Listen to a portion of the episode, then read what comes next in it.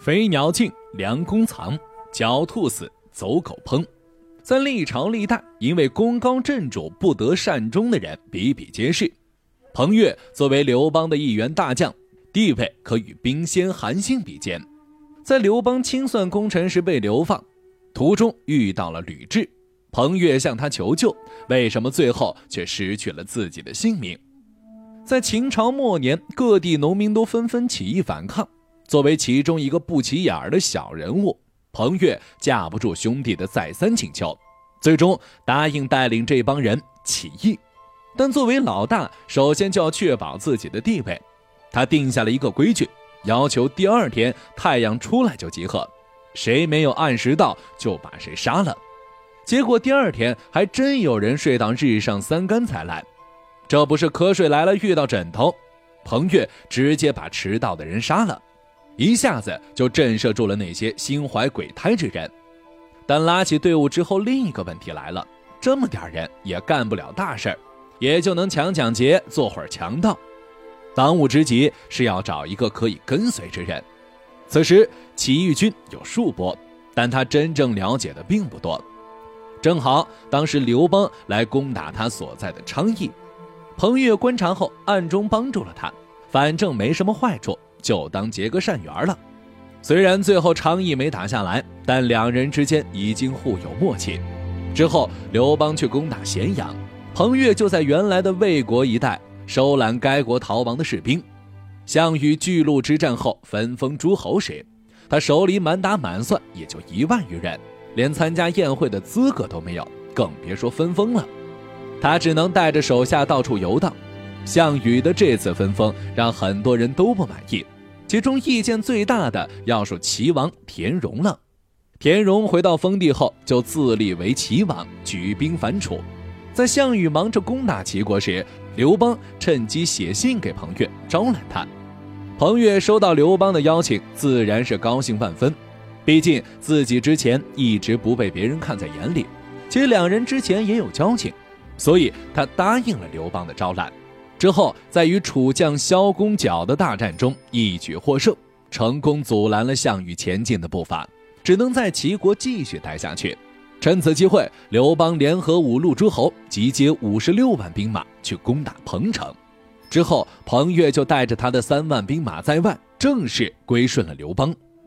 正好他在魏国待的时间比较长，且此时也已经收复了魏国十几个城池。刘邦就让彭越拥护魏王豹，在魏国做丞相，总揽军政大权。刘邦在彭城战败后，彭越帮助阻击项羽的追兵，让刘邦顺利逃生。在后来垓下之战时，彭越在梁地切断了楚军的粮道，为刘邦提供了巨额粮草，让项羽不得不奋力一战。当韩信在前方与楚军大战时，彭越在后方寻机，不断骚扰，让楚军疲于应战。最终，垓下之战以项羽自刎结束，刘邦也终于统一了天下。彭越的名头可能小于韩信，但他的战功却是与他不相上下的。所以之后，刘邦封他为梁王。可以说，彭越作为开国功臣，为汉朝立下了赫赫战功。那么最后为什么会落得惨死的下场？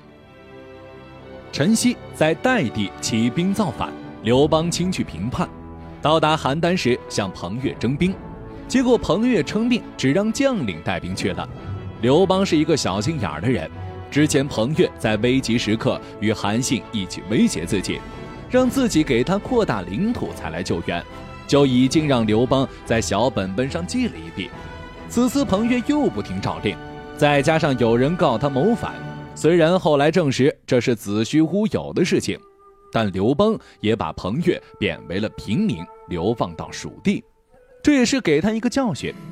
朕正是念你当年灭楚有功，所以才免你一死。削爵夺国，贬为庶人，流放蜀郡。谢陛下不杀之恩呐！然而，彭越在流放路上越想越委屈，恰好这时遇到了刘邦的皇后吕雉，就向他哭诉，希望他帮自己说说好话，让自己回去。吕雉思考一番后，答应并把彭越带回了洛阳，但转头却建议刘邦直接把他杀了，以绝后患。刘邦听后也觉得有道理，吕雉就指使彭越的舍人告他谋反，其后就是刘邦出场了。刘邦直接就把彭越的三族给灭了，甚至把他的尸身剁成肉酱，震慑其他诸侯。那么在之前，刘邦已经放过彭越后。吕雉为什么还要杀了他呢？首先，在不久之前，吕雉刚刚联合萧何把韩信杀了，但刘邦知道后，并没有责怪他们，甚至是大加赞赏。吕雉就知道刘邦对这些异姓王也是看不惯的，只是一直找不到借口。他此时出手也是如了自己的意。吕雉尝到甜头之后，此次也参了一脚，再加上刘邦的支持。很快就把彭越给诛杀了。其次，吕雉此时是非常没有安全感的。刘邦之前几次动过换太子的念头，即使后来不再说了，万一哪一天再抽风，可能自己就惨了。因此，自己必须强势起来，在刘邦心中有一席之地，让他再起想法时有所忌惮。最后就是利益相争了，天下熙熙，皆为利来。天下攘攘，皆为利往。这一句至理名言用在这里也合适。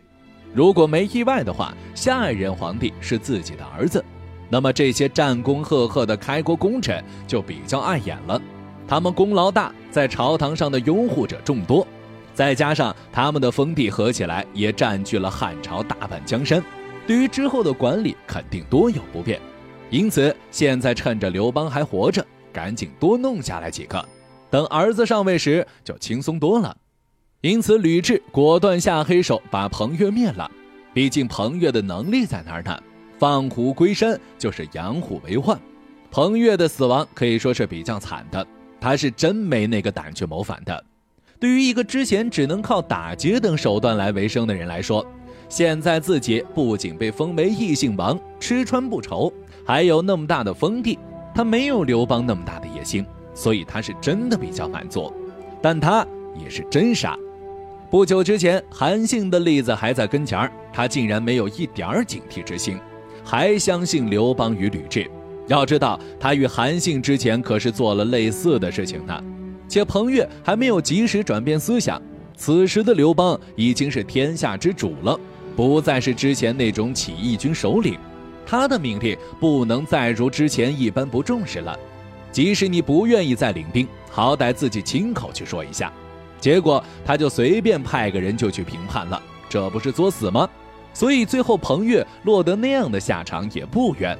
毕竟上位者是不需要不听话的手下的，更别说他还得罪过自己。